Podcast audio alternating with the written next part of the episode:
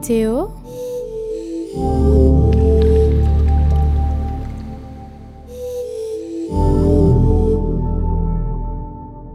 Yvan West-Laurence, cofondateur de Animeland avec, je crois, Cédric Littardi et Pascal Laffine. On peut rajouter à l'équipe Olivier Fallet aussi de départ? Oh, il y avait, En fait, il y avait beaucoup plus de personnes que ça. Euh, Cédric, je pense pas qu'il était là au, à la fondation du numéro 1. Euh, il y avait surtout Vincent Osévu, euh, que personne connaît parce qu'en fait, euh, il est resté avec nous que jusqu'au numéro 2. Euh, mais en fait, c'était vraiment une, une naissance un peu difficile, mais collégiale. Voilà, mais c'est comme euh, le veut l'adage. Euh, on était, je sais pas, moi, je vais dire une bêtise, euh, 20 au départ, euh, remonté euh, vraiment à fond, et puis au final, euh, le numéro 1 s'est fait vraiment, euh, je veux dire concrètement, euh, avec Vincent Osévu, on n'était plus que deux, quoi, hein, franchement, euh, euh, pour, le, pour le faire. Mais euh, c'est, euh, c'était vraiment une, euh, une aventure et une naissance qui s'est fait euh, graduellement avec, euh, avec plein de gens. Mais euh, à chaque fois, c'est moi qui ai initié euh, la, naissance des différentes versions d'Animeland avec une vision très précise que, que j'avais. Pour moi, la vraie naissance d'Animeland, c'est pas au numéro 1, même si ça a lancé cette idée qu'on avait quelque chose à apporter au, public, très clairement. Euh, le numéro 1 m'a prouvé que euh, n'était pas les seuls à se sentir tout seul dans notre coin. Donc, euh, si plusieurs personnes se sentent tout seuls, c'est qu'on est plus nombreux que tout seul. Donc, on fait des groupes. euh, donc, du coup, on, retrouve des, des- gens un petit peu dans cette même logique de euh, euh, pourquoi on nous crache dessus, euh, il y en a marre de, de ces trucs qui passent à la télé censurés avec des génériques de merde, etc. Euh, discours qui a un petit peu changé avec le temps, avec, comment dirais-je, la vision nostalgique euh, des, des- de la génération d'après, on va dire. Euh, mais euh, surtout pour moi, donc c'est vraiment que le numéro 3 qu'on a vraiment la, j'allais dire la formule telle que je l'imaginais d'Animeland. Euh, et puis bon, c'était l'été 91, ça a été un peu compliqué. Vincent et Pascal avaient quitté l'aventure avec le numéro 2. Euh, on avait vraiment fondé une nouvelle association. On était encore soutenu par les pieds dans le PAF, mais c'était plus vraiment ça. Ouais, vous dites printemps euh, 91 parce qu'il faut rappeler que le premier numéro, euh, donc euh, sous la forme fanzine d'Animeland, est sorti. C'était printemps, en fait, c'était l'été. l'été pour le numéro 3, oui. Et, et mois de mai, hein, je crois, pour le numéro 1, 91, hein, c'est ça. Euh, avril 91, ouais. Avril, ouais, ouais, c'est ça. Alors, cette année, C'est-à-dire que, à quelques jours près, j'avais euh, encore, euh, j'avais encore 20 ans, j'allais avoir 21 ans. Voilà. Ok, très bien. Bon, c'est vraiment une bonne occasion euh, de pour revenir sur, sur vous, euh, Yvan West Laurence, votre parcours professionnel, euh, mais surtout ce qui vous a poussé à créer Animeland. Euh, on va parler de ça dans la deuxième partie de, de ce podcast. Je vous poserai aussi quelques questions animation, produits dérivés et, et autres trucs sous, sous forme de quiz. Mais d'abord, question large. Mhm. D'où venez-vous, Yvan West Laurence Euh, de Paris, euh, je suis né en 1970 et euh, je fais partie de ces personnes qui ont été marquées à vie par euh, deux choses. Euh, dans un premier temps, en 77, euh, très clairement la guerre des étoiles, que tout le monde s'autorise maintenant à appeler Star Wars. Euh, et euh, ensuite, bah, l'année d'après. Voilà, euh, c'était quand même Goldorak en 78 et euh, toute cette vague de, de programmes euh, avec euh, sinon des robots, sinon de la science-fiction, que ce soit les émissions comme Temps X, le, le passage de, de certaines séries comme Les Envahisseurs, Star Trek, Galactica, Buck Rogers, etc. Les séries d'animation comme Ulysse 31. euh, voilà, c'est. Votre premier souvenir, finalement, d'animation à la télé, c'est Goldorak, c'est ça, dans Récréa 2 l'été Ah non, non, quand même, on, va, on va quand même admettre qu'à 8 ans, j'avais déjà vu des choses avant. Euh, pour moi, euh, très clairement, mes plus vieux souvenirs à la télévision, il faut quand même remettre aussi ça dans le contexte. Les gens s'en rendent pas compte maintenant parce que maintenant, euh, littéralement, ils jettent des télés, ils marchent dessus, tout le monde a deux ou trois télés dans chaque pièce, voilà. Avoir un écran, c'est normal. Avoir un écran comme une télévision, une télévision couleur, dans les années 70, c'était pas courant du tout. Euh, c'était non seulement pas courant, mais surtout avoir une télévision couleur euh, milieu des années 70, c'était qu'on était riche hein, quand même, on avait de l'argent. Euh, et puis surtout, on n'avait que, euh, je dis souvent, on n'avait que deux chaînes ennemies, mais c'est ça, puisque la 3 euh, commençait beaucoup plus tard que la, première et la deuxième chaîne. Ça, ça, ne diffusait pas la nuit, et faut remettre ça encore une fois dans le contexte. Les enfants n'étaient pas spécialement devant un écran parce que tout simplement, tout le monde n'avait pas une télévision. Mais mon plus vieux souvenir d'animation et d'animation japonaise, c'est très clairement en regardant ça avec ma mère. Je vais avoir 4 ans c'était euh, Léo, le roi Léo, et ah Prince Saphir. Surtout Prince Saphir, le générique, je l'ai encore en tête. Qui a changé après d'ailleurs, quand il y a eu une rediffusion dans les années 90. Euh, oui, avec euh, surtout pour le prince Saphir, ils disent euh, Princesse Saphir, c'est super quand même de spoiler la série dès le titre, hein, ça c'est génial, moi j'adore. alors que l'histoire c'est quand même une princesse qui doit se faire passer pour un prince pour éviter que son père et le royaume aient des ennuis, mais bon c'est pas grave. et les, génériques à l'époque, ils se faisaient pas chier, ils avaient mis la version instrumentale en fait des génériques. Euh, c'est pour ça que le, pas tant le roi Léo que la prince, prince Saphir, euh, je l'ai quand même encore en, tête, quoi, avec ses petits sifflements, ses, petits euh, aspects quand même orchestraux. Et puis, je ne sais plus du tout si la série qu'on a eue était à l'origine en couleur, mais en tout cas, comme je l'ai vu en noir et blanc, ça ne gênait pas. par exemple, après, les séries qui m'ont marqué, bah, c'est clairement celle que qui était dans, Télé Junior ou dans Télé Parade. Hein, donc c'est plutôt du Hanna Barbera. Euh, c'est Mythor, par exemple. Euh, c'est des petites choses comme ça. Euh, c'est aussi quand même, mine de rien, aussi pas mal de séries qui, qui passaient à, à, la télévision, que ce soit Les Mystères de l'Ouest. voilà, c'est bon à un moment, euh, si je pouvais passer mon temps devant la télé, euh, à l'époque, en tout cas, je le faisais. c'était, euh, c'était plus rare qu'on ne le pensait. Et puis, à un moment, on a eu quand même une télé, j'allais dire une vraie télé. On a eu une télé correcte en, couleur à la maison. Et voilà, j'avais toujours le nez dans les programmes télévisés. Euh, c'est d'ailleurs là que j'ai euh, passé mon temps à me dire aussi, euh, j'aimerais bien avoir un, souvenir de tout ça. Alors je notais certaines choses, je découpais des, pages dans Télé 7 jours, les rares images qu'il y avait dedans, je les prenais. D'ailleurs, je les ai encore, je les ai, je les ai retrouvées il n'y a pas très longtemps. c'est complètement fou. et puis, à côté de ça, il y avait aussi quand même, je ne vais pas dire passion, mais cette envie d'en savoir plus sur des jouets qui me faisaient envie que je n'avais pas nécessairement en gardant des pages de catalogue ou des catalogues entiers. Voilà. Donc, euh, un, début, d'archiviste euh, en devenir. Qu'est-ce que euh, vos parents pensaient de, tout ça, de toute cette, nouveauté, ces programmes jeunesse qui débarquaient à la TV Alors, les, dessins animés, comme vous le dites, avec les, premiers Tezuka que vous avez découvert avec votre mère, mais il y avait aussi les, séries comme Le Manège Enchanté ou Collar Gold d'Albert Barillet, ces choses-là. Qu'est-ce qui ils se disaient quoi? Parce que c'était une période de transition. Alors, est-ce que vos parents se disaient, ah bah là, on passe euh, d'une période euh, marionnette, euh, stop motion à, de l'animation, et du coup, c'est moins bien? Ou, ah, tant mieux, on accède à, à, une certaine modernité avec l'arrivée de, ces dessins animés-là, et notamment japonais? Mes parents ne disaient rien du tout. ma mère aimait bien regarder la télé avec nous. D'ailleurs, elle est toujours scotchée sur sa télé. Voilà, son programme qu'elle ne loupe pas de, la journée, c'est, euh, j'allais dire poubelle la vie, désolé pour le jeu de mots.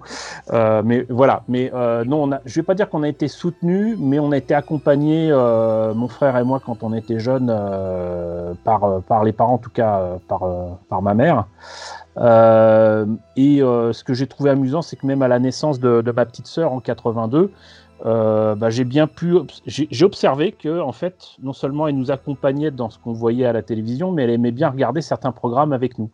Je me rappellerai toute ma vie, euh, ça devait être en 85-86, le fait qu'elle était très très très énervée de ne pas voir la suite de notre épisode de, Cobra hebdomadaire, où euh, en plus c'était l'épisode où on voulait voir ce qui se passait pour le rugby là, et ils avaient rediffusé le même épisode que la semaine d'avant et euh, elle était vraiment, vraiment pas contente. Euh, elle était, toujours euh, à regarder aussi les séries avec ma petite sœur de la 5, avec notamment Princesse Sarah et pas forcément en direct, ce qui prouve qu'elle avait un vrai intérêt pour ces trucs-là, puisque ma petite sœur avait très tôt appris à enregistrer, à programmer le magnétoscope pour pouvoir voir euh, les épisodes qu'elle pouvait pas voir euh, parce que bon, elle était à l'école ou, ailleurs. Donc voilà, c'est, ça avait à peine parlé, marché ou quoi. Elle était déjà capable de, toucher les boutons, de dire bon bah moi je veux ça, ça, ça et ça. Euh, donc en fait, elle, nous accompagnait vraiment dans, tout ça. Il n'y avait pas eu de problème, sans doute parce que bah, mes parents nous ont eu, enfin m'ont eu moi en tout cas assez jeune.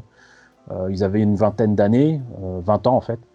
Euh, faut rappeler là aussi que dans les années 60 et début, des années 70, la, majorité n'était pas à 18 ans. Donc euh, quand mon père m'a eu, euh, il était encore mineur en fait, selon la loi. il n'avait pas 21 ans, donc ça doit expliquer quand même pas mal de choses. Mais contrairement à beaucoup d'autres, que ce soit pour les parents ou les grands-parents, j'ai pas eu à, reprocher quoi que ce soit à ma famille, très franchement. Euh, je ne vais pas dire une largesse d'esprit, mais euh, vraiment un accompagnement avec nous de ce qu'on voyait à la télé, tout simplement, parce que bah, souvent on voyait les mêmes programmes. Je veux dire, on ne se posait pas la question de savoir si c'était pour enfants, pour Starkey et Hutch ou Les Têtes Brûlées. Voilà, on voyait ça ensemble, euh, c'était la, réunion familiale, quoi. Voilà. à la fin des années 70, l'île aux enfants, au début, fin 70, puis vraiment l'avènement, l'explosion au début des années 80 de Récréa 2 avec l'équipe de Jacqueline Joubert donc Dorothée, Jackie, Corbier, Cabu, etc. La Récréa 2, c'est ce qui a marqué les années 80 en France, finalement, en matière de dessin animé à la télé Bah, euh, visiblement, oui. Moi, je dirais que euh, je n'oublie pas quand même qu'il y a eu aussi des choses sur euh, France 3, sur TF1, bah, que ce soit euh, Rémi sans famille euh, ou euh, d'autres séries comme ça, comme je sais pas moi, je crois, il me semble que Maya c'était sur TF1. mais il y avait beaucoup de choses en fait un petit peu partout. Et à un moment donné, surtout au milieu des années 80, avec l'émergence de nouvelles chaînes, 1984 Canal+, 1985 la 5, 1986 TV6 qui va devenir très rapidement M6. Euh, bah, heureusement qu'on avait le magnétoscope parce que sinon on ne pouvait pas tout suivre. En plus de ça, ces chaînes-là, euh, un peu taquines, avaient décidé de rediffuser des trucs qui étaient déjà passés ailleurs. Mais euh, je remercie quand même la 5 d'avoir passé des épisodes et dans l'ordre et complètement de séries que j'aimais beaucoup, que ce soit Cosmos 1999 ou Star Trek. Euh, même Cosmos 99, on a pu voir comme ça la saison 2 que je déteste, mais euh, je sais pas ce que j'en aurais pensé si j'avais été tout jeune à ce moment-là. Mais euh, le, fait est que, euh, en fait, y avait, on n'avait pas encore assez de recul sur ces programmes-là programmes -là pour savoir ce qu'il en était vraiment. Mais c'est clair qu'on a eu quand même début des années 80 déjà pas mal de programmes, mais on a tendance à oublier que moi, en tout cas, je me faisais vraiment chier devant la télé, euh, surtout en 85, avec pourtant des productions euh, françaises euh, à de la que ce soit, faut m'excuser, hein, mais masques, ou des trucs américains comme Cosmocats et tout. J'avais déjà 15 ans, je trouvais ça quand même à part les génériques, parce que les génériques, ils envoyaient du bois, mais pour le reste, je me disais, mais c'est quoi ces machins, quoi? C'est mal foutu, c'était trop coloré. Euh, j'aimais les hologrammes, j'en parle même pas. Euh, avant ça, on avait eu des trucs quand même pas terribles, techniquement parlant, comme euh, les maîtres de l'univers. moi, j'ai commencé quand même à développer un esprit critique par rapport à tous ces programmes-là, même si je les voyais bien volontiers, tout simplement pour me faire un avis. Voilà. Euh, maintenant, je m'y retrouvais beaucoup plus, encore une fois, dans les années 80, autour des produits dérivés qui étaient souvent beaucoup plus intéressants que le programme lui-même. la question, justement, si vous achetiez les produits dérivés des séries que vous regardiez dans les années 80, les jouets, quoi. Non, grosse frustration pour la simple et bonne raison qu'on n'avait pas d'argent. Euh, par contre, ma mère, euh, profitant d'un stage euh, qui devait l'amener à, trouver du boulot, nous avait amené mon, frère et moi et puis ma, petite sœur, puisqu'à ce moment-là, elle avait 3 ans, au grand magasin Printemps Haussmann, Galerie Lafayette. Elle a été persuadée qu'on se rappelait qu'on avait vu ces grandes vitrines qui à l'époque étaient très bien décorées, il y avait des trucs de fou. J'en avais strictement aucun souvenir. Mon plus vieux souvenir de de vitrines de magasins qui m'ont marqué, c'était la Samaritaine, que les nouvelles générations ne connaîtront jamais, euh, où j'avais vu, donc logiquement c'était en 79-80, j'avais vu la reproduction en mécano euh, de, du Cygnus du Trou Noir, du film Le Trou Noir. Euh, il y avait des trucs de fou à l'époque. Euh, la Samaritaine, ça, je me rappelle très bien. Printemps et euh, Galerie Lafayette, je ne me rappelais pas du tout. Par contre, je suis tombé pile poil à un moment où j'ai vu qu'il se faisait une espèce de trafic un peu étrange. Je partais du principe que si un jouet Transformer s'était annoncé à 125 francs, bah, si t'as pas les 125 francs, tu peux pas l'avoir. Et je vois un môme partir avec un dévastateur complet, c'est-à-dire 125 francs x 5, hein, si je sais encore compter. Euh, et j'apprends qu'il a acheté ça à 25 francs. Bon, comme disent les jeunes maintenant, j'avais un peu le seum, donc dis, mais vous en avez d'autres des comme ça? Euh, Non, non, on n'a pas. Euh, c'était le jouet qui était exposé, on ne peut pas les, vendre au prix fort. Donc là, on profite de la fin des fêtes. Là, maintenant, là, c'est les soldes. À l'époque, c'était des vrais soldes. Euh, et euh, ils revendaient tout ce qui était exposé parce que tout simplement, il fallait savoir qu'à printemps, Haussmann, euh, je ne sais pas si c'était le cas dans d'autres magasins, mais les stands tenus par des sociétés, les gens qui étaient là, c'était des gens qui étaient payés par la société en question et pas par printemps Haussmann. donc le stand Hasbro, c'était quelqu'un d'Hasbro qui, qui, travaillait là. Le stand Bandai, c'était quelqu'un de Bandai qui travaillait là. Et du coup, bah, l'autre solution pour avoir des robots transformables, puisque Hasbro c'était foutu, je me tourne vers Bandai, tout triste avec mes yeux de Bambi. Euh, j'avais pas encore de la barbe ni rien, je ressemblais pas à un terroriste, tout allait bien. Donc voilà, 15 ans, j'arrive là, je fais est-ce que vous auriez des, robots transformables à, vendre? Ah bah non, euh, plus rien d'intéressant. Par contre, j'ai cette caisse avec plein de, de, trucs cassés. Si tu veux, je te fais ça à 25 francs. je suis oui, 25 francs, voilà, c'était exactement le budget que je, pouvais mettre dedans. 25 francs par an, il faut imaginer, enfin bon, à un moment c'était plutôt 100 francs, mais 100 francs par an à dépenser pour moi, euh, argent de poche, dans l'année, euh, donc euh, j'étais content. Je repars avec ça. Et puis la semaine d'après, j'y retourne, et puis je demande si elle a vraiment pas les morceaux, et elle, me dit, écoute, je regrette d'avoir vendu ce lot à 25 francs, moi je te propose, elle me sort deux fois plus de trucs, elle me dit tout ça pour 10 francs. Hop.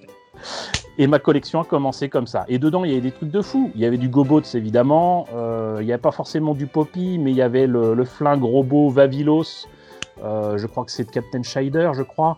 Euh, il y a des tonnes de trucs comme ça. Et du coup, ça, non seulement ça m'a commencé ma collection de robots, et surtout, ça m'a poussé à chercher les pièces manquantes.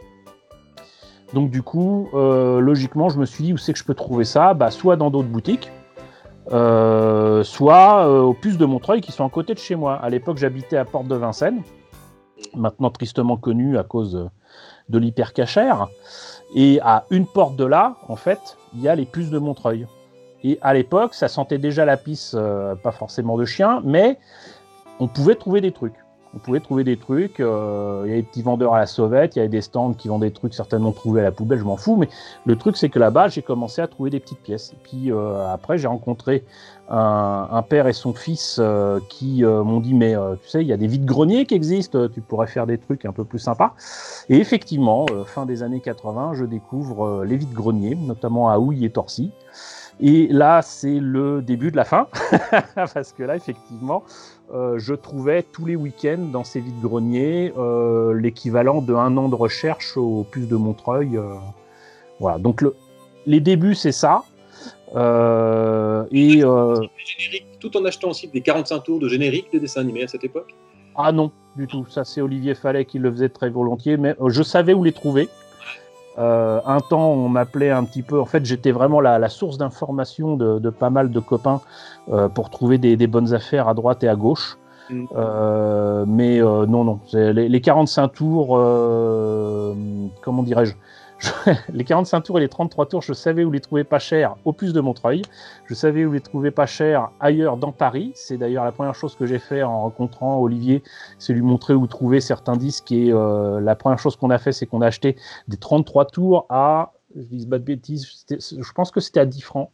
Ah euh, moi, je m'étais acheté euh, les Cités d'Or. je crois qu'il y avait Ulysse 31, Bomberix.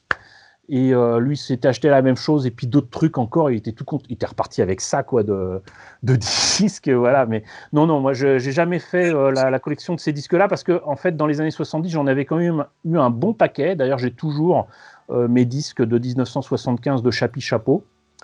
padabo, chapi chapi padabi, birlididi badada bada beda beda.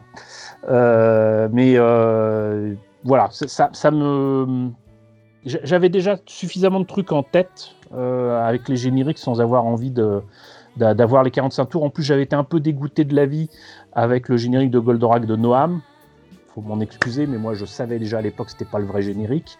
Je savais aussi qu'en plus certains trucs comme Chapi Chapeau avaient été rechantés, refaits. C'était pas du tout ce que j'avais entendu à la télé. Euh, et puis euh, fin des années 70, début des années 80, que ce soit Saban ou d'autres euh, qui ont senti le truc venir, qui, faisaient, des génériques français de tout un tas de séries, ça me non, ça me tentait pas. Et puis alors les, les, les génériques français, c'était mieux qu'AB, mais déjà à l'époque ça m'énervait. Voilà. Pour dire les choses très clairement, ça m'énervait. Par contre, très gros consommateur de musique de film.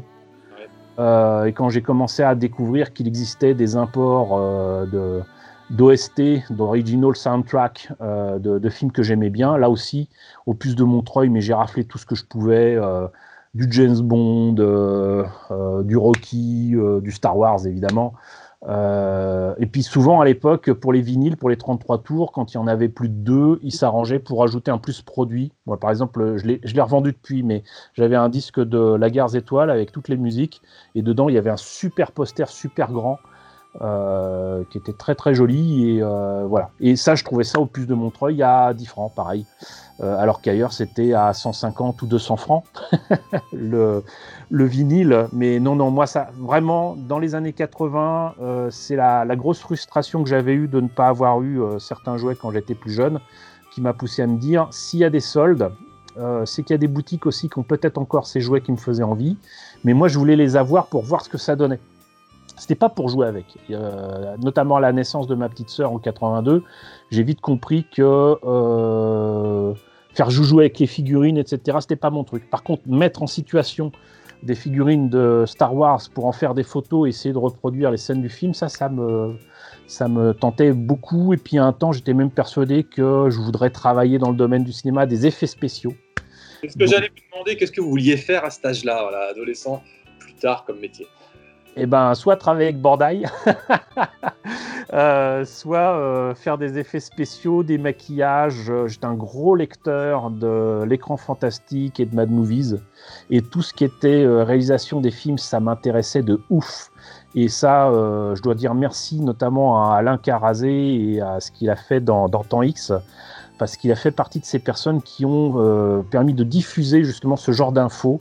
Je me rappellerai toute ma vie de ce super documentaire sur euh, la réalisation de Dark Crystal qu'on avait euh, eu chez nous, je crois, en 83. et c'était super intéressant. Et là où d'autres disent bah ça enlève la magie des non, moi je veux savoir comment cette magie existe, je veux savoir comment tout est fait. Et euh, il y avait beaucoup d'informations là-dessus euh, dans l'écran fantastique, dans, Mad Movies, euh, dans Starfix. donc voilà, tout ça, ça m'intéressait énormément. Et puis c'est pas tant que j'ai renoncé à, ces rêves-là, c'est juste que après, après le lycée, j'ai bossé assez, assez rapidement. Euh, c'est en fait entre, c'est même pas entre deux boulots, c'était le même boulot, mais euh, ils n'avaient pas renouvelé mon CDD et puis après ils m'ont rappelé pour un CDI. En fait, Animeland est, est né entre les deux. Voilà. on va y arriver. Pendant deux, mois de, battement comme ça, où j'étais là en train de me dire qu'est-ce que je vais faire et tout. À peine 20 ans, quoi. J'avais toute la vie devant moi, mais déjà je me prenais à la tête. Euh, et donc le, le truc, c'est que je je savais pas trop, franchement, euh, ce que je voulais faire de ma vie. Tout ce que je sais, c'est que euh, pour le lycée et le, bac, j'avais passé un bac A3. Donc moi, c'était euh, philosophie, dessin, puisque je suis autodidacte pour tout, mais surtout, avant même de, de, parler ou même de, savoir lire et écrire, moi, je dessinais. Vous, n'avez jamais voulu entamer une carrière de dessinateur, de dessin animé, d'animateur Non ou travailler ah, c'est pas la, question, c'est surtout de savoir à l'époque, en tout cas, euh, comment faire ce genre d'études. Et euh, aucun de mes parents euh, ne pouvait soutenir mes efforts pour faire ce genre d'études. J'étais persuadé que j'obtiendrais jamais une bourse. Et je voyais vraiment très, de manière très très sombre l'avenir, franchement. Euh, en 86, on avait eu des, grèves générales en France, euh, même au lycée. J'étais l'un des rares à rester pour annoncer aux profs qu'il n'y avait personne, en gros. Euh, j'ai passé le bac. on avait eu peut-être deux heures de cours d'espagnol. on avait une demi-heure de cours de maths toutes les semaines, c'était déjà trop. Non, franchement, moi, je ne voyais pas l'avenir en grand. Donc, en fait, euh, par le biais de ma mère, j'ai accepté un petit boulot dès que j'ai quitté, enfin, quitté, dès que j'ai fini le bac, quoi. et puis, une de mes tantes m'avait trouvé un, job dans, une boîte d'informatique, la, CSN. Et en fait, j'étais un un, scanner vivant. voilà, je repérais en coordonnées X et Y sur une table de digitalisation euh, des points euh, pour euh, scanner en fait des, documents qui étaient des, grossissements de, documents assez étranges qui étaient supposés être des relevés topographiques pour des puits de pétrole. Voilà, mais on faisait aussi du cadastre. En fait, c'était de la, de la vectorisation. Ouais. Voilà, mais euh, même en 90, c'était le, matériel qu'on utilisait était déjà vieux, c'est-à-dire qu'on avait une, une, salle qui était le disque dur. Le disque dur, c'était comme dans les génériques de L'homme qui valait 3 milliards, c'était des, espèces de, grosses armoires avec des, bandes magnétiques là. Ça fait un bruit de fou. Euh, et, voilà, et le matériel, c'est comme dans Ghost in the Shell, on avait, euh, on avait des écrans qui étaient entièrement monochromes, soit vert, soit orange avec des touches. Maintenant, les gens trouveraient ça complètement fou, quoi, des machins à la, capitaine flamme où il fallait taper dessus comme ça pour faire les touches. Euh, les souris, ça n'existait pas. On avait des viseurs. Euh, enfin, euh, voilà quoi. Mais bon, tout ça pour dire que j'avais pas une vision d'ensemble très très positive de la vie et de l'avenir que qui nous était réservé. Pour autant, après le bac, j'étais beaucoup plus libre de mes mouvements. Euh, d'aller dans les boutiques que je connaissais euh, assez, assez facilement, de voir les copains et tout.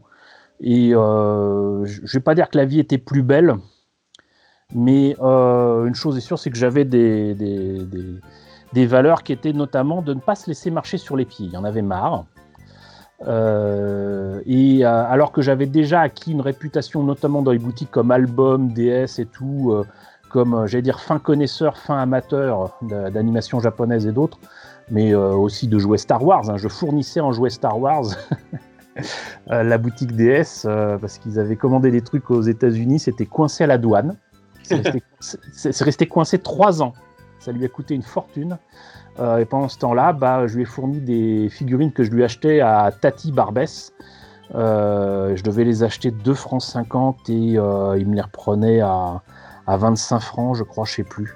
Donc les figurines de la première, enfin la première trilogie, la première trilogie qu'on a connue, c'est-à-dire épisode 4, 5, 6, de chez Kenner, c'est ça? Ouais, Kenner, enfin, euh, nous c'était Miro Mécano. On parlait toujours de, ces petites boîtes euh, carrées. Euh, je sais maintenant qu'elles étaient carrées parce que rectangulaires, ça demandait plus de carton et puis surtout la machine qui permettait de faire les boîtes euh, n'était pas euh, calibré pour faire ce qu'il ferait plus tard avec notamment les trilogos retour du Jedi. Mm. Mais donc ça les arrangeait de faire un truc plus petit. donc c'était Miro Mécano qui distribuait ça en 77 et non 78.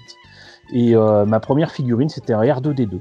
Voilà, c'est ma grand-mère qui avait acheté R2D2 pour moi et mon petit frère. Et donc moi, j'avais donc logiquement, j'allais avoir 8 ans j'avais 7 ans et plus. Il y a quand même eu quelques euh, figurines alors à cette époque. Pardon? Il y a quand même eu quelques figurines à cette époque-là quand même. peu, mais un petit peu.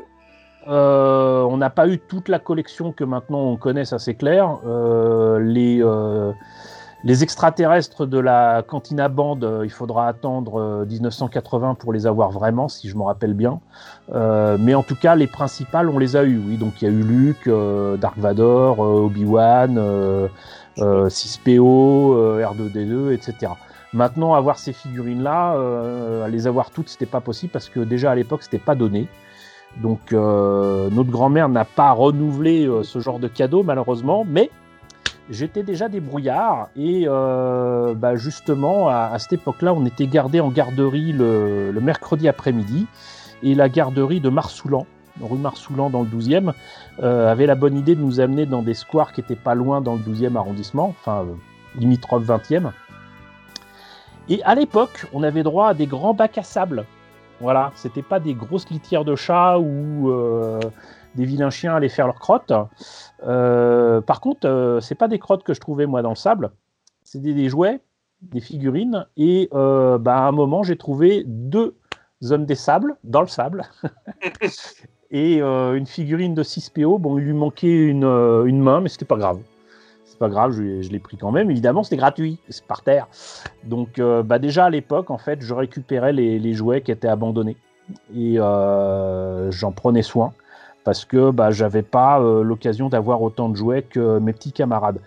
Euh, aucun ressentiment à ce niveau-là. Je savais très bien que ma famille, euh, ma mère et, d'autres n'avaient pas les moyens. Déjà, vivre jour le jour, payer le, loyer, avoir de la bouffe dans son assiette, c'était déjà beaucoup. donc, je n'ai jamais, jamais tapé du pied par terre pour avoir tel ou tel truc. Je les avais, tant mieux.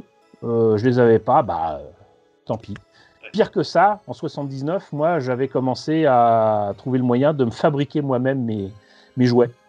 Euh, j'avais tenté de me faire le phénix de, de, la bataille des planètes avec un morceau de bois, une règle et deux citernes de jouets au 1.48 de, de c'est pas des jouets, des maquettes monogrammes au 1.48 et euh, j'avais tenté euh, de, me faire ça et de, le peindre, mais j'avais peint ça à la gouache, donc du coup ça tenait pas. Donc j'étais pas content. Euh, il y avait Playmobil aussi qui m'avait influencé là-dessus. j'avais eu j'avais eu plein, plein, plein de Playmobil. Du coup, j'en ai fait profiter aussi mon, frère. mais c'est parce qu'en fait, j'étais mal soigné dans un hôpital après une morsure de chien. Et ah. l'hôpital m'a filé deux gros sacs poubelles pleins de Playmobil. J'ai jamais vu autant de jouets de ma vie. Faut, faut imaginer. Pas le chien, heureusement, non euh, non, c'était une espèce de, berger allemand que j'ai euh, eu la l'outrecuidance de, de, caresser alors qu'il était en, train de manger. Et donc, il m'a. Euh, en fait, à, un centimètre près, j'y passais. Voilà. il m'a mordu à la, à la tête, à la gorge. Et donc, pendant des mois, j'ai dû garder des, des bandelettes euh, autour de la tête et me la jouer l'homme invisible. Euh, mais bon, donc moi ce que je retiens surtout, c'est que j'ai eu des Playmobil, qu'à l'époque, euh, dans Pif Gadget et dans d'autres magazines, ils faisaient des publicités Playmobil avec des nouveaux Playmobil qui étaient blancs et qu'on pouvait customiser avec des feutres.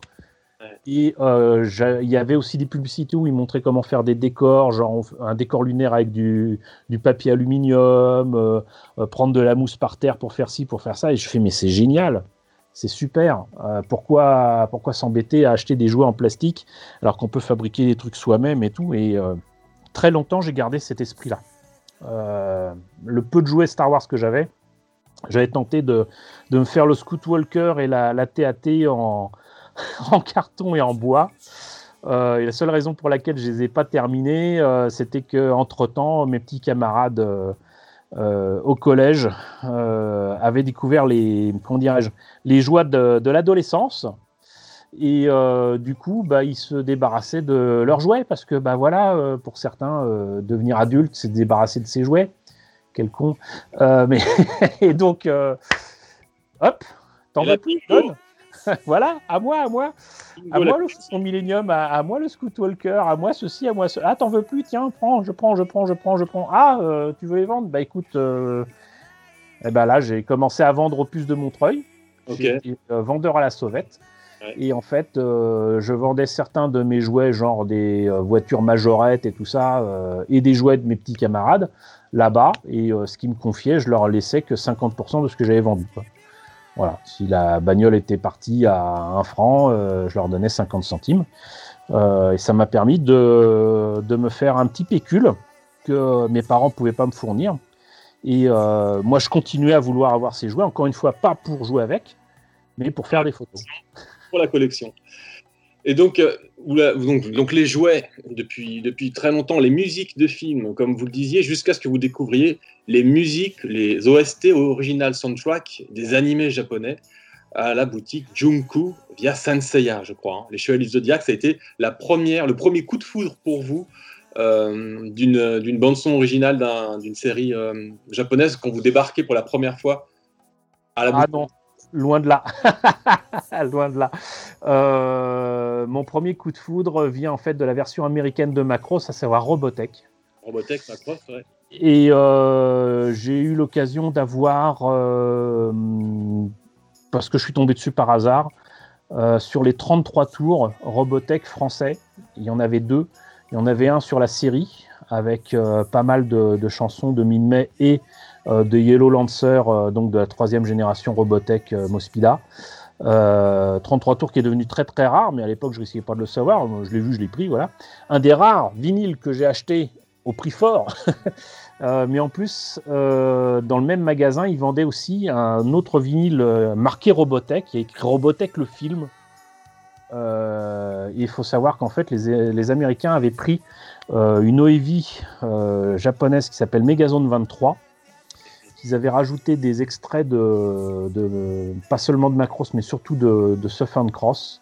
Ils avaient fait un mélange pas possible et ils avaient appelé ça Robotech le film.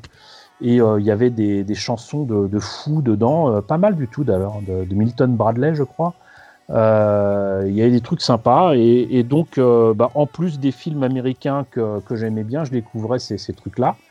Et, pardon? C'était pas Saint mais Macross finalement, le premier coup de foudre musical. Ah oui, très très clairement. Oui, oui. Non, c'est simplement que l'anecdote des, des, CD Senseiya à Junku, c'est juste que ça m'a marqué. Euh, dans le sens où on a entendu avec mon pote Eric Nouvelle euh, les musiques qui passaient dans la boutique Junku. Il y avait très peu de gaijin qui allaient là-bas. On s'est dit, ah, qu'est-ce que c'est de la musique de Sensei Où, où, où, où, où ça? Euh, On arrive à la caisse, on veut, on veut se céder. On veut Ah oui, mais on le vend pas, c'est pour, c'est pour l'ambiance. Ah oui, mais on le veut. Ah ouais, mais on le vend pas. Mais euh, Eric, il a dit Ah, euh, donnez-moi le prix et je le prends. Et eux, ils ont dit, en croyant qu'on allait laisser tomber, 350 euh, francs. ah ouais. Ouais, sauf que Eric, il a sorti un billet de 500, bam Il a fait Hop, voilà, vous me le filez. Et après, du coup, ils ont vu que ça se vendait bien et que les gens commandaient à un prix de fou, parce que c'était franchement un prix de fou et un prix de taré. Et ils en ont commandé plein.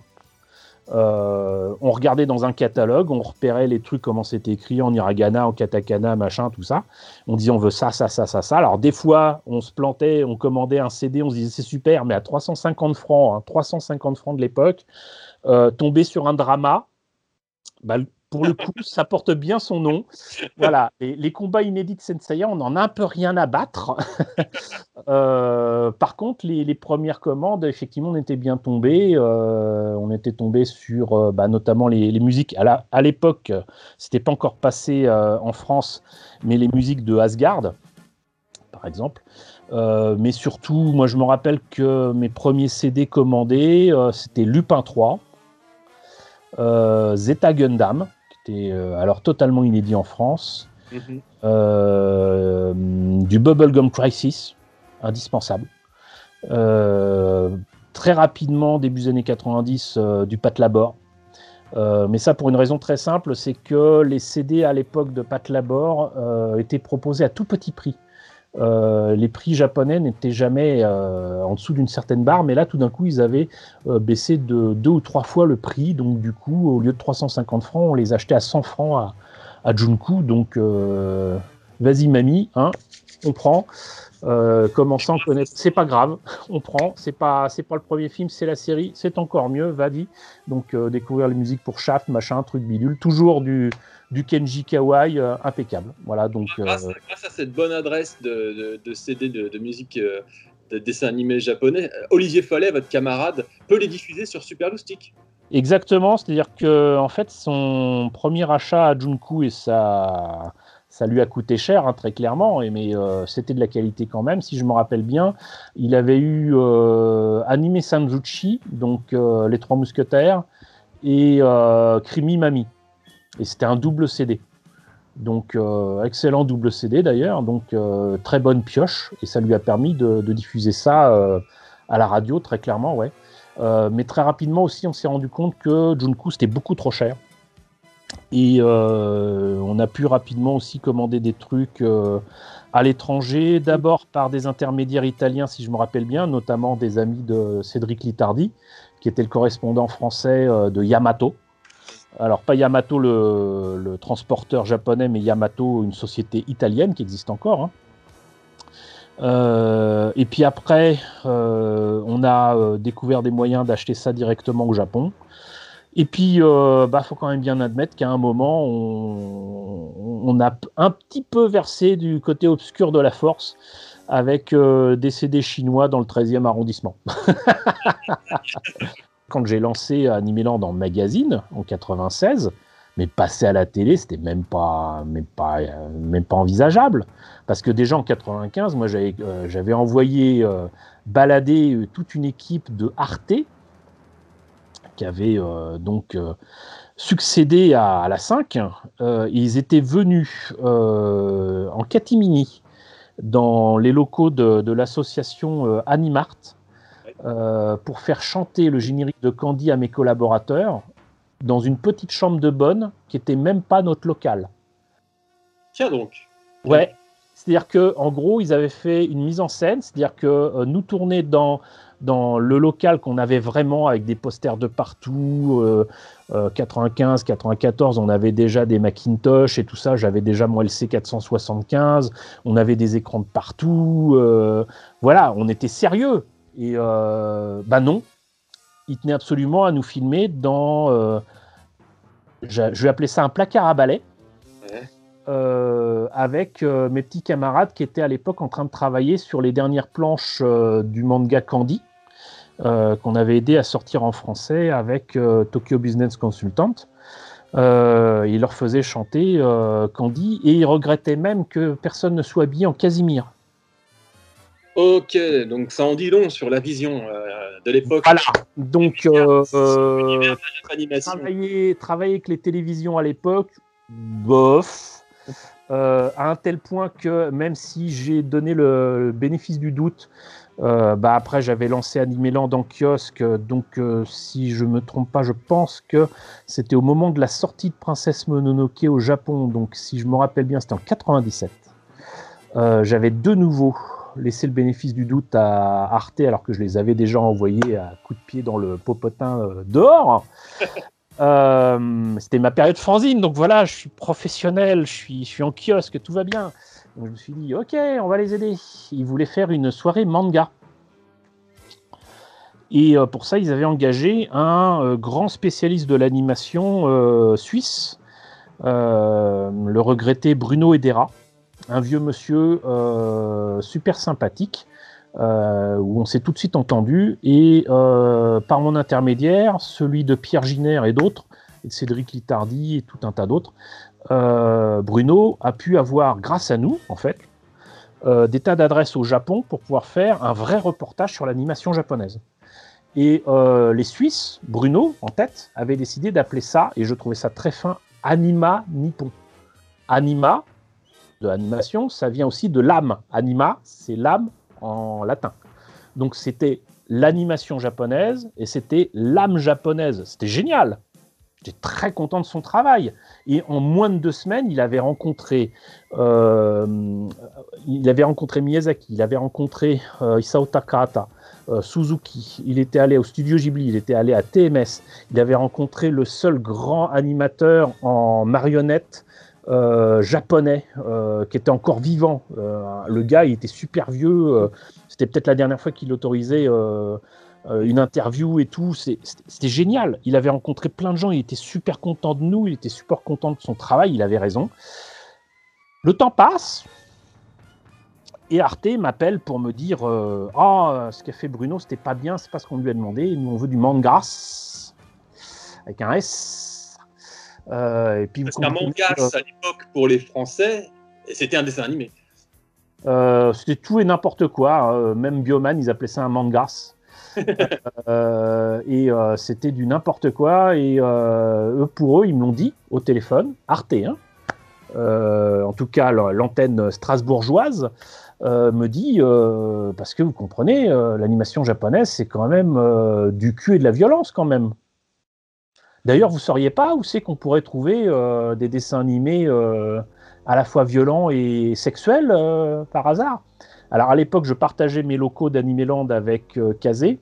Et euh, Kazé avait une section euh, Q qu'ils appelaient EVA, Erotic Video Animation. Il faut savoir qu'en fait, j'étais à genre 2 mètres d'un employé de Kazé, Cédric. À l'époque, on avait trois Cédric. on avait le Cédric principal et deux autres. Euh, qui étaient commerciaux. Et euh, lui s'occupait de, Eva et tout. Et je fais coucou. Puis à, pendant ce là Arte, je fais des gens qui proposent des dessins animés japonais de cul. Non, je vois pas. je vois pas. J'étais très énervé. Et je leur ai fait bah écoutez, si vous n'êtes pas content du, du, travail de Bruno, ben envoyez-moi la cassette pour que je vois ce que ça donne. Ils se sont exécutés. Et après, ils m'ont rappelé et je fais, écoutez, euh, moi, je vois pas où est le problème. Enfin, s'il faut vous aider, il faut vous aider. Donc, voilà ce qu'on peut faire, mais j'étais très très déçu parce que en fait ils ont complètement massacré le travail de Bruno. Ils ont détourné mes propos euh, en enlevant euh, certaines parties où j'étais interviewé euh, pour détourner mes propos avec une voix off qui était masculine, alors que la voix off normale était féminine, je crois, ou le contraire, je sais plus, mais en tout cas ils ont tout massacré. Ils ont passé que des extraits d'un film qui est très bien, qui est Robot Carnival de Katsuhiro Otomo où ils ont mis que des extraits euh, qui montraient de la violence, notamment euh, un androïde qui se fait couper la tête et euh, des enfants jouent avec au football. le truc, c'est qu'ils n'ont pas montré que c'était un androïde. Ah. Donc en gros, c'est des enfants qui jouent avec une tête d'un vieux monsieur qui viennent de massacrer, quoi. super, voilà. Donc après, c'était de toute façon, le, pour résumer le, le propos de nos amis d'Arte à l'époque, c'est les, les, fourmis, les, Japonais sont des petites fourmis travailleuses euh, et puis ils aiment pas la BD, ils, nous envahissent avec leurs mangas. Et c'est pas bien. Hum, moi, ce que je retiens surtout de ces expériences à ce moment-là, hein, maintenant ça aurait certainement changé, et euh, j'ai eu d'autres rencontres à la télévision qui étaient euh, fort sympathiques et un petit peu plus éclairées, on va dire. Moi, ce que je retiens de, tout ça, surtout, c'est que je, déteste les gens qui jugent sans savoir les gens qui, jugent sans avoir vu. Euh, je ne reprocherai jamais à quelqu'un de me dire euh, j'aime pas Miyazaki. C'est pas grave. Si la personne a vu du Miyazaki, a vu tel ou tel film, n'a pas voulu aller plus loin, pas de problème. La personne l'a vu. Si elle a des arguments solides, je les entends parfaitement. On n'est pas d'accord euh, concernant le fait qu'on aime ou qu'on aime. C'est pas grave. Bien sûr. Mais à l'époque, c'était beaucoup de gens qui jugeaient sans savoir et sans avoir rien vu. Et euh, je suis désolé de, là aussi de, de, de, cracher sur des ambulances, littéralement. Euh, on me le reproche souvent en ce moment sur Facebook, mais je, je, reprocherai toujours à Télérama et à d'autres supports comme ça, à l'époque, d'avoir mis de l'eau au moulin concernant l'animation japonaise, d'avoir retourné sa veste quand ils se sont vus payer des, petits voyages au Japon pour aller visiter les studios Ghibli et plus tard le musée Ghibli. Euh, mais en attendant, euh, bah, le, le, problème, c'était pas tant qu'ils aimaient pas, le problème, c'est qu'ils jugeaient sans savoir ce que c'était.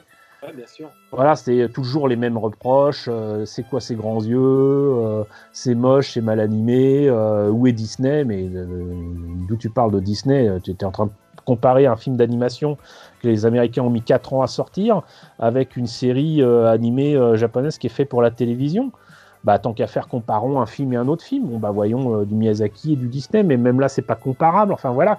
Euh, connaissez un petit peu votre sujet, quoi.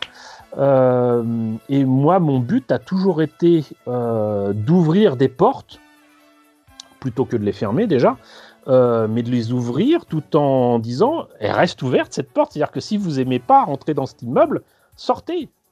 Pas de problème. Je vous oblige à rien. Mais avec Animeland, je pense que vous aviez quand même cette velléité de d'ouvrir une porte pour que les gens y rentrent quand même. C'est-à-dire que s'ils se disaient ah bah non, je vais je vais changer d'immeuble comme vous dites, vous étiez déçu dans le sens où pour vous euh, le pari n'était pas était pas réussi. C'est pas grave, c'est pas grave. Je, la, porte est ouverte. Euh, la porte est ouverte pour la discussion, la découverte. Euh, et nos, dans les années 90, nos cartes maîtresses, c'est très, très clairement le studio Ghibli et Miyazaki. Personne, jamais personne dans une convention, dans un festival, euh, que ce soit Aubervilliers ou ailleurs, n'a été insensible à ce qu'ils ont vu à l'écran. Que ce soit Le tombeau des Lucioles d'Isao Takahata, euh, que ce soit La Piuta de Miyazaki, euh, que, quels que soient ces films, ils, vont toucher les gens, mais immédiatement et tout d'un coup, ils se disent merde, il y a autre chose que les, saloperies qui passent à la télévision. Je vais enfoncer des portes ouvertes là pour le coup, mais le fait est que euh, la mauvaise image de l'animation japonaise en France, on la doit clairement à AB et au Club Dorothée. Euh, parce que ce qui était euh, diffusé en France était censuré, l'adaptation était assez légère pour dire les choses gentiment, mais surtout il y avait des génériques débiles, des coupures de partout, euh, l'enrobage de l'émission Club Dorothée euh, ne permettait pas de, dire que c'était un truc sérieux. Quoi. Euh, et à l'époque, regarder Ken le Survivant, Les Chevaliers Zodiac, tout en disant Bah, voyez, je suis. J'ai 16 ans, j'ai 17 ans, je regarde la télévision. ah, mais regarde, Club Dorothée, c'est pour les moins de 10 ans. Bah, c'est un peu difficile à justifier. Euh, mais surtout, c'est pas justifiable. Euh, ils ont passé à la télévision des trucs qui étaient pas faits pour les mômes. Et euh, bah, j'allais dire, on a, on a l'image qu'on mérite à ce niveau-là, parce qu'il y a des, des gens qui n'ont pas plus réfléchi que ça par rapport à, à ces séries-là. je dirais que c'est un peu. Je suis assez votre analyse, mais si je dois faire l'avocat du diable, paraît-il que Berlusconi aurait un peu raflé toutes les séries, justement, pour enfants pour la 5 avant que Dorothée et AB Productions euh, ne se servent justement et qu'ils n'ont plus que euh, les, euh, les séries dites pour ados voire adultes. C'est complètement faux parce que AB et Dorothée passaient essentiellement par monsieur comment il s'appelait? Le, le, patron de Tokyo Business Consultant qui représentait Toei euh, était très pote avec les, gens d'AB, etc. Et puis euh, voir ces séries passer sur TF1, euh, c'était un, gage d'avoir beaucoup d'argent très rapidement, très clairement. Il faisait de la merde, mais il faisait de l'argent.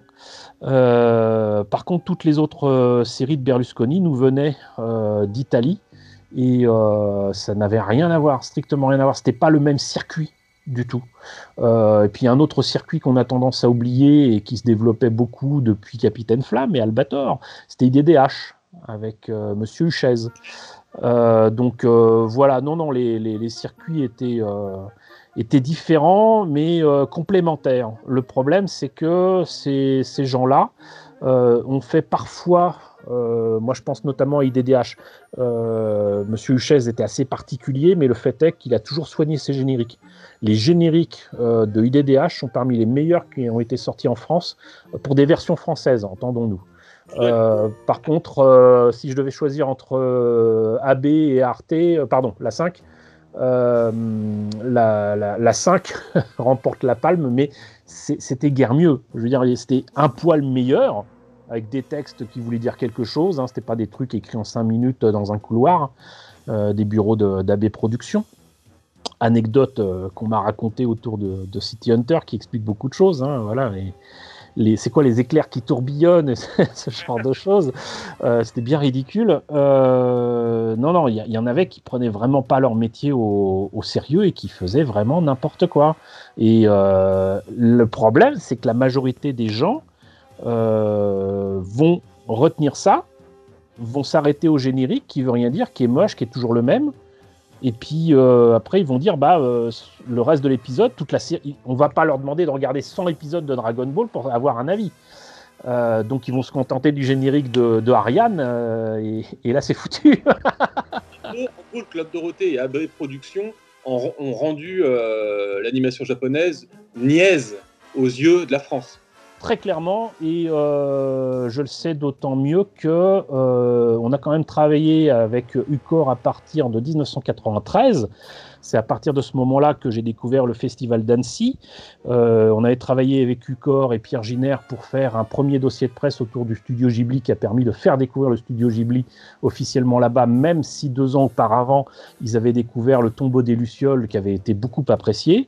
93, c'est le Grand Prix d'Annecy euh, pour Porco Rosso. Miyazaki qui se déplace avec Suzuki Toshio, et quelques autres japonais, a rencontré Mobius à ce moment-là. C'est moi qui ai pris les photos, donc j'étais là, j'ai tout vu. mais entre 93 et littéralement 2000, pendant 7 ans, ça a été des efforts incessant pour convaincre les gens que l'animation japonaise ne se limitait pas à ce qui passait sur TF1. Euh, de convaincre les gens qu'en plus que ce qu'ils voyaient était mauvais, mais c'était la version française qui voulait ça et pas la version originale. Euh, que certains trucs étaient diffusés aux enfants, mais c'était pas fait pour, etc., etc. Donc euh, ça aide pas, ça aide pas du tout. Et je pense que l'insuccès de Porco Rosso en 96 au cinéma en France vient de là. C'est même pas que je pense, j'en suis sûr. C'est que j'ai vu en temps réel ce qu'il en était. Les cinémas ne voulaient pas de Dorothée au cinéma. Mais le truc, c'est qu'il disait ça pour Porco Rosso, alors qu'à côté, sur la même période, qu'est-ce que AB a sorti et qui a eu beaucoup de succès au cinéma? Dragon Ball Z. Donc j'ai compris que, bon, déjà, euh, il y a deux poids, deux mesures, euh, mais euh, surtout, bon, l'image qu'a imposé le club Dorothée dans, la tête du public français, elle est, tenace. Elle l'est encore plus maintenant. Même s'il y a la nostalgie qui parle pour les actuels trentenaires, je suis désolé de le dire, mais ça a largement contribué à l'image dégueulasse qu'a l'animation japonaise en France. Et je dirais même plus, c'est que certains sont partis du principe que le succès du manga vient de là. Alors déjà, c'est totalement faux parce que euh, les débuts du manga en France, outre euh, les années 80, le début des années 80 avec le Krikitu, euh, on a surtout donc en 1990 la sortie de, Akira en France, qui a été le vrai premier gros succès d'édition de manga en France par Glénat. développement ensuite d'autres titres qui venaient des États-Unis. Certes, en 93, développement euh, des premiers tomes de, Dragon Ball par Glénat et personne n'y croyait, à commencer par Jacques Glénat, il hein. faut quand même bien insister là-dessus. Euh, mais c'est pas les succès des euh, séries du Club Dorothée qui ont amené le succès du manga, certainement pas. Premier gros succès de titre chez Tonkam, c'est Video Girl Eye. Jusqu'à preuve du contraire, c'est jamais passé à la télé. deuxième gros succès de Glénat après Dragon Ball, Gun. Alors certes, au milieu des années 90, on avait eu manga vidéo avec les OEV, mais je pense pas que ça ait contribué au succès de Gun.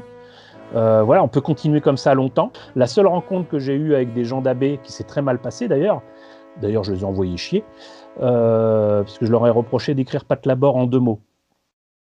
Euh, eux, ils m'ont dit qu'on était plein de fautes. Je C'est un peu l'hôpital qui se fout de la charité. Euh, je sais plus qui c'est qui, m'avait amené ces connards-là euh, au bureau, mais pareil, c'est un peu comme Arte, je les ai envoyés dehors à coups de pied dans le cul. Mais non, aucun intérêt, strictement aucun intérêt. Euh, comment faire en sorte de défendre quoi que ce soit et de, bouger les choses auprès d'une institution qui est persuadée que parce qu'ils font de l'argent, ils ont raison pas possible. Et puis en plus, on serait adressé à qui au club Dorothée? À, des enfants de moins de 10 ans? Pour leur dire hey, vous savez, il y a des trucs plus intéressants qui existent, mais il faut les voir en japonais sans sous-titrer. C'est, pas possible. Ça, ça, ça, a aucun, ça a aucun sens. Euh, ça faisait un petit bout de temps que j'en avais marre.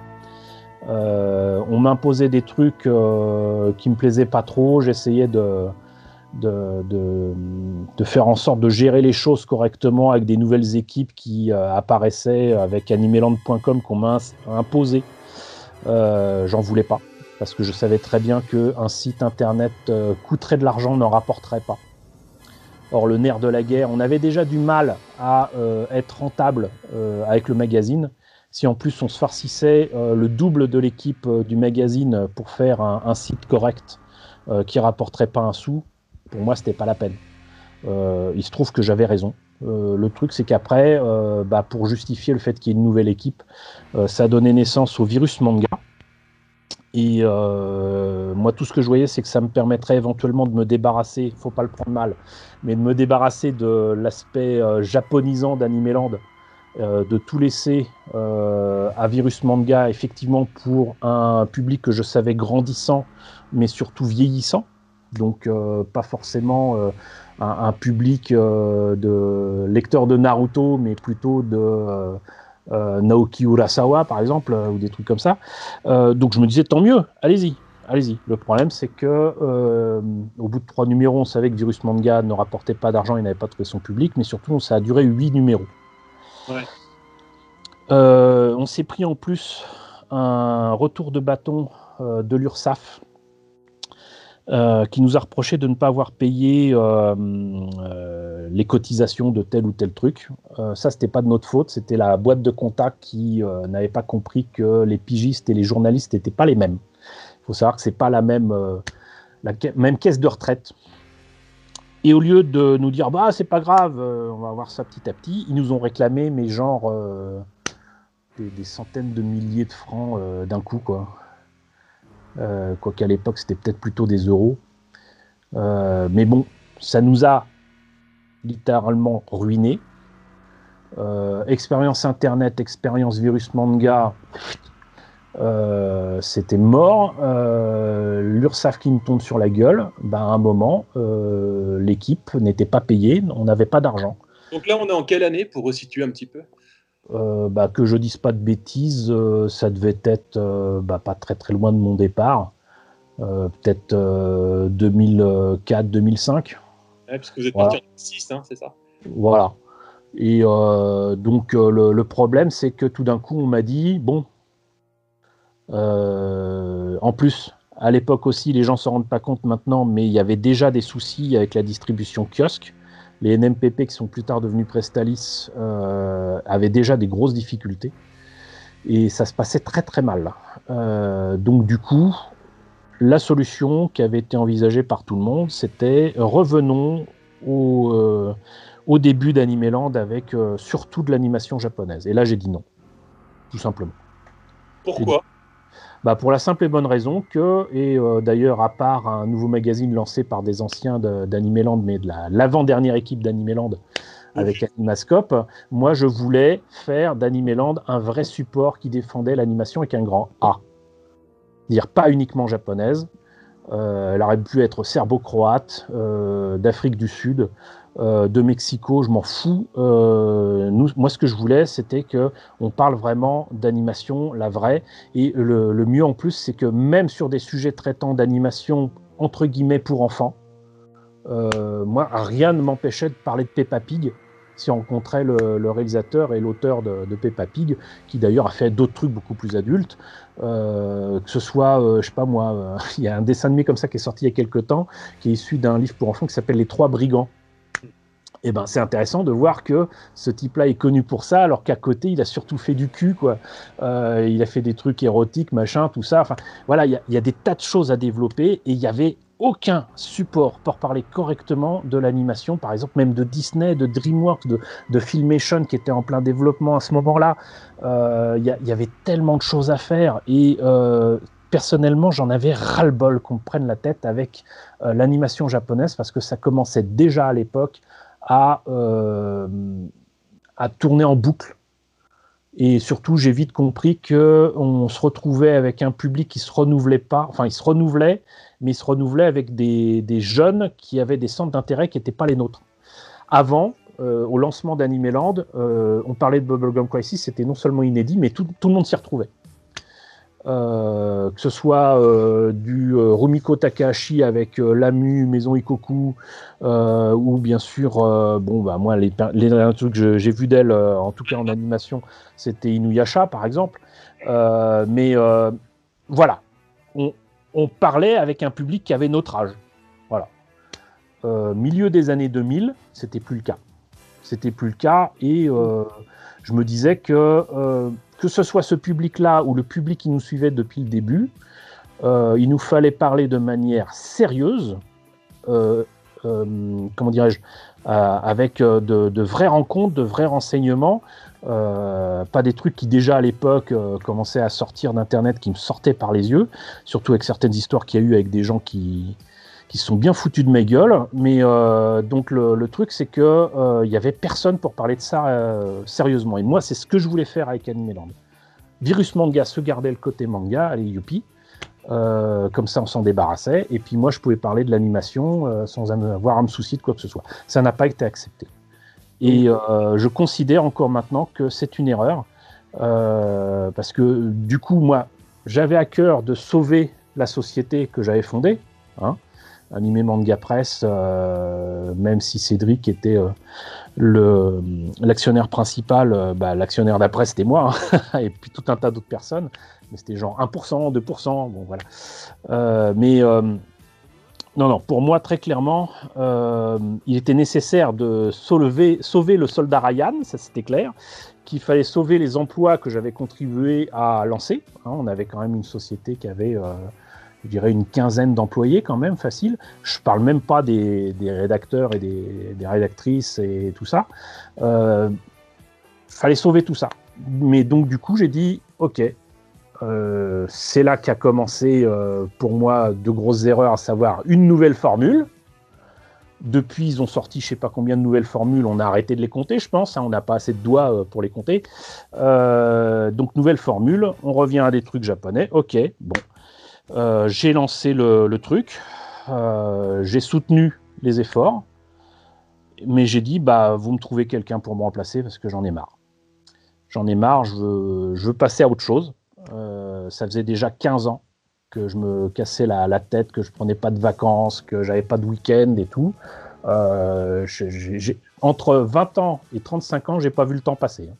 Sincèrement, je regrette rien. Mais ce que je veux dire, c'est que toute cette énergie euh, donnée dans Animeland, elle venait d'une motivation profonde qui était de faire les choses bien, de faire découvrir des choses, de me faire découvrir des choses aussi par le biais de, personnes euh, passionnantes et passionnées. Euh, mais si c'était pour parler sans cesse des mêmes sujets ou de faire découvrir le truc fait pour des adolescents boutonneux qui se pignolent en regardant une fille à gros seins, moi ça m'intéressait pas m'intéressait pas du tout. Euh, je voulais quelque chose de, de, plus sérieux que ça. Et à part Animascope, encore une fois, euh, je leur souhaite bien du courage. Je crois qu'ils en sont à quatre numéros maintenant. Euh, il n'y a jamais eu de médias en France qui parlent d'animation en général. Des films de cul, alors que c'est c'est une fois par mois. c'est complètement idiot. Ça veut dire que vous choisissez le Sentai Eh ben, même pas parce que euh, très sincèrement, euh, j'y ai porté un certain intérêt justement à cause des jouets, euh, notamment les premiers robots transformables qui étaient distribués par Poppy. avec une série qui est, jamais sortie en France, qui était le, Denzi Robot avec Denziman. C'est con d'ailleurs, hein. le nombre de robots Sentai qu'on a eu en France et avec des séries qu'on n'a pas eu au final, c'est complètement fou. Euh, parce que même chez Shogun Warriors, euh, une partie des Shogun Vehicles était tirée de séries Sentai. Et euh, notamment, je crois que c'était celle de 75 ou de 76. c'était Gorenja, il me semble. Gorenja Varidorin. Il y avait un véhicule qui ressemblait à un avion avec matiné d'un oiseau de proie avec des, des ailes multicolores. Euh, c'était pas du LGBT, mais pas loin. Euh, il y avait un, espèce de tank avec des pinces et tout ça. C'était tiré d'un truc Sentai, mais on le savait pas. Il y a écrit Shogun Vehicles. Voilà, mais c'est avec quelle série? Bah, c'est plus tard que je l'ai su. On a eu, euh, on a eu le robot Bismarck bien avant les, comment s'appelle cette série? Sabrider, qu'ils avaient appelé ça en France. Sabrider. Euh, mais il euh, y, a, y, a, eu, euh, bon, cela dit, ça c'est une série animée, c'est pas, c'est pas un Sentai, mais il y avait aussi, comment s'appelait ce robot-là? Il a, il a un bateau, ce, il a une base qui ressemble à un bateau qui vole. Putain, son nom. Ah, non, chien. Il est superbe ce robot. Il a des armes de partout, des chaînes, des sabres, des trucs, des bidules. de toute façon, on en a eu des tonnes, des trucs comme ça. Mais non, en fait, moi, je m'intéresse aux produits dérivés euh, des séries Sentai parce qu'il y a des robots euh, intéressants. Mais euh, très sincèrement, j'ai été un peu dégoûté de tout ça à cause de Spectreman. J'aimais bien XOR jusqu'à ce qu'il revête son armure, c'est dire. enfin, cela dit, Kenji Oba, voilà, quoi, quand il se bat, c'est lui qui se bat vraiment et tout. On sent qu'il maîtrise les arts martiaux. Euh, j'ai jamais été vraiment très intéressé. Euh, j'ai regardé comme ça un petit peu Bioman euh, quand c'est passé sur Canal Plus en, 84-85. mais sinon, pour le reste, ce que je pense du Sentai s'approche quand même dangereusement du sketch, de l'excellent sketch des inconnus. Ah et, et, voilà. Et pourtant, j'ai essayé. Mais pour autant, c'est comme les kaiju. Euh, c'est pas parce que je n'y porte pas un intérêt particulier que je ne m'y intéresse pas. Je sais pas si je suis très clair à ce niveau-là. Euh, par exemple, euh, c'est pas parce que je n'aime pas nécessairement que je je vais pas prétendre, par exemple, que c'est pas important dans la pop culture, ça serait ridicule. Tout comme, par exemple, il faut respecter les gens qui ont découvert le Sentai par Power Rangers. Il y en a que ça débecte, mais moi j'ai découvert comme d'autres Bioman, c'est cool. Mais d'autres ont découvert tout ça par Power Rangers. Bah, je vais pas dire tant mieux, je vais dire c'est à chacun son expérience. Et euh, si ça leur permet de découvrir les œuvres originales et de voir au-delà, c'est-à-dire des tas de séries qu'il n'y a pas dans Power Rangers et qui sont avant, euh, je crois que c'est Day Ranger, je sais plus pour la, première série de, Saban. Question très importante euh, pour vous, je pense. Chantal Goya ou Bernard Minet? Ni l'un ni l'autre.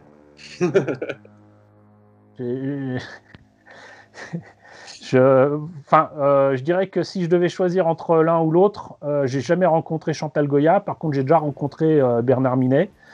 J'aime pas ce qu'il fait, j'aime pas ce qu'il chante, mais c'est peut-être l'objectivité qui sert à ce niveau-là. Mais il y a deux choses importantes à noter, même si j'aime pas son travail. Il sait chanter, ça c'est clair. Il sait mettre l'ambiance hein. quand il est dans un lieu. c'est fou. C'est une star. Donc euh, je ne peux pas lui enlever ça. Euh, et surtout, quand je l'ai rencontré, euh, c'est un des rares gars quand même super connus qui a quand même pris le soin de dire bonjour à tout le monde dans le coin VIP où j'étais.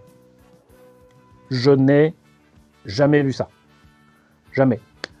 Avec poignée de main, bonjour, comment allez-vous Voilà. Le gars, tu n'as rien demandé, il, se présente, il dit bonjour. Voilà. Donc moi j'adore, c'est super.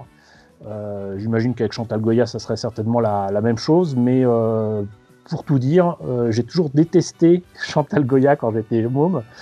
En générique, j'aime pas trop ce qu'elle a fait.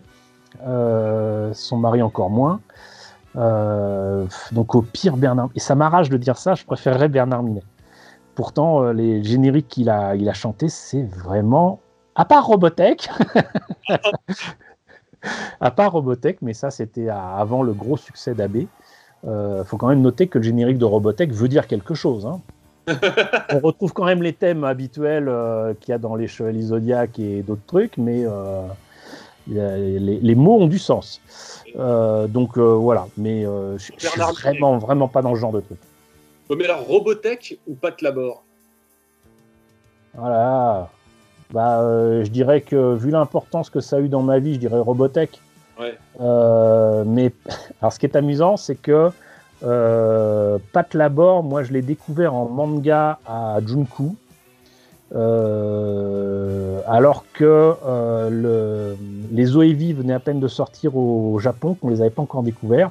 Donc moi j'ai découvert d'abord les mangas, ensuite le premier film, euh, une partie des, des les OEV qui ont suivi la série télé, et on a du mal à s'en rendre compte maintenant, mais euh, la fin des années 80, elle a vraiment été marquée par l'ascension complètement folle de Pat Labor au Japon. Et moi, j'ai pu suivre à l'époque ça en direct. Donc, euh, mon rapport à Pat Labor et à Robotech est, est, très différent. C'est-à-dire que d'un côté, il y a Robotech qui a été un déclencheur, voilà, un déclencheur d'intérêt. Pour d'autres, c'était Dragon Ball, pour d'autres, c'était Senseiya. Moi, c'était Robotech. Euh, et euh, Pat Labor, par contre, ce que j'ai apprécié, c'est que j'ai pu découvrir le truc pratiquement en temps réel par rapport au Japon. Donc euh, c'est très différent. Très différent, par exemple, du rapport que j'ai avec Gundam, où j'ai découvert des trucs petit à petit, et pas toujours les meilleurs. J'ai détesté voir Gundam F91. Euh, mais euh, voilà, Gundam, j'avais forcément du, du, retard à rattraper par rapport au Japon, parce que j'ai pas vu ça en 79. Mais découvrir une œuvre, l'apprécier en temps réel, sur tous les supports que ça touchait, cinéma, euh, vidéo, bon, télé, je dis télé, mais j'ai pas vu ça en direct euh, à la télé japonaise, mais bon, euh, et les produits dérivés, les mangas, c'était quelque chose, c'était nouveau, voilà. Donc, je peux, si je devais choisir, je dirais Robotech, mais en fait, c'est pas qu'entre les deux le, cœur balance, c'est qu'encore une fois, le contexte est important. Et euh, dans les deux cas, euh, c'était très très important, ne serait-ce que euh, de s'intéresser avec Pat Labor au méca design de, Yutaka Izubuchi et de se dire putain, le mec qui a fait ces robots-là, c'est celui qui a fait les illustrations de Lodos. Et après de se rendre compte, putain, il a fait aussi, un de ses premiers boulots, ça a été de travailler sur Ara Battler Dunbine en 1983. Et là, c'est PAM Comme les mémés, là, paf, là, la, tête qui explose. Oh, mais oui, tout se tient. Puis Kenji Kawai à la musique, euh, voilà. Cara Design de Pat Labor, euh, bah, c'est la même nénette qui a travaillé sur Kimagure en Range Road. Mais oui Voilà Météo.